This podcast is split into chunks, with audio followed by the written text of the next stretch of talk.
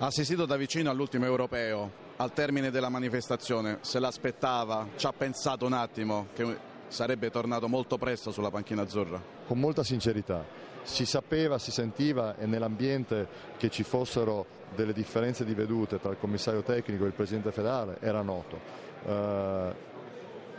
diciamo che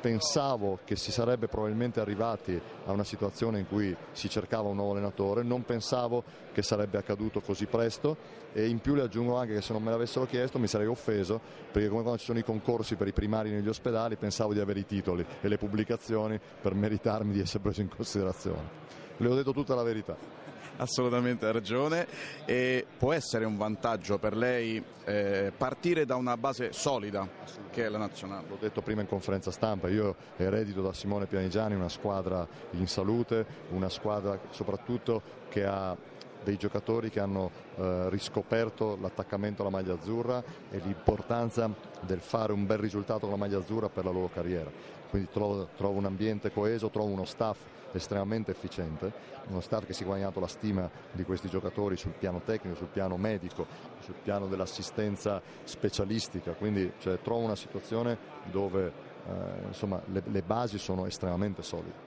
Ecco, gli episodi hanno interrotto il cammino dell'Italia nelle ultime due edizioni degli europei, in particolare l'ultimo. È su queste cose che bisogna lavorare perché i risultati stanno crescendo, stanno piano piano arrivando. Dico una cosa che dice sempre il mio capo allenatore Popovic, ci sono delle cose che tu non puoi controllare che è la palla che entra o che esce perché sbatte sul ferro e viceversa ci sono molte cose che tu puoi controllare per limitare l'influenza del caso sul risultato e su quelle devi essere preciso ed efficiente, non puoi, essere, non puoi, essere, non puoi lasciare eh,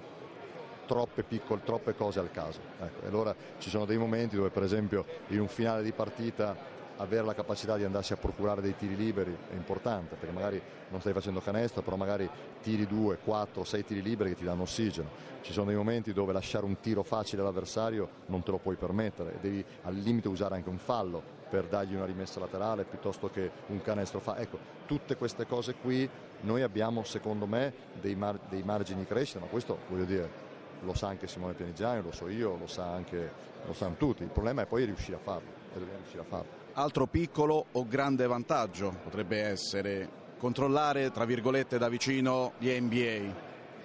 Beh, però c'è chi potrebbe dirle che allora è uno svantaggio che non posso controllare da vicino quelli che sono in Italia e in Europa. Eh, diciamo, diciamo, siamo per fortuna in un'epoca moderna dove eh, diciamo, l'internet, i telefoni, Skype ti permettono veramente di vedere tutti, di sentire tutti e di comunicare con tutti. In più ho degli assistenti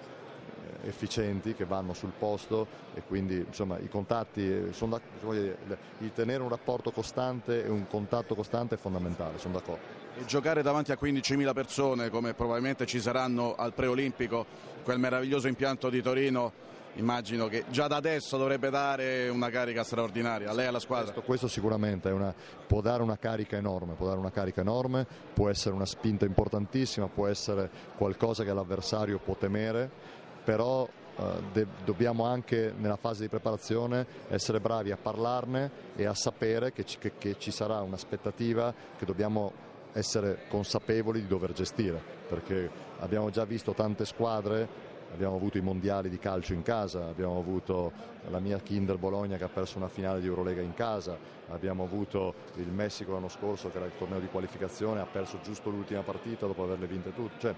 bisogna essere bravi anche per non farsi travolgere tante volte da, da, dall'amore forte dei propri tifosi.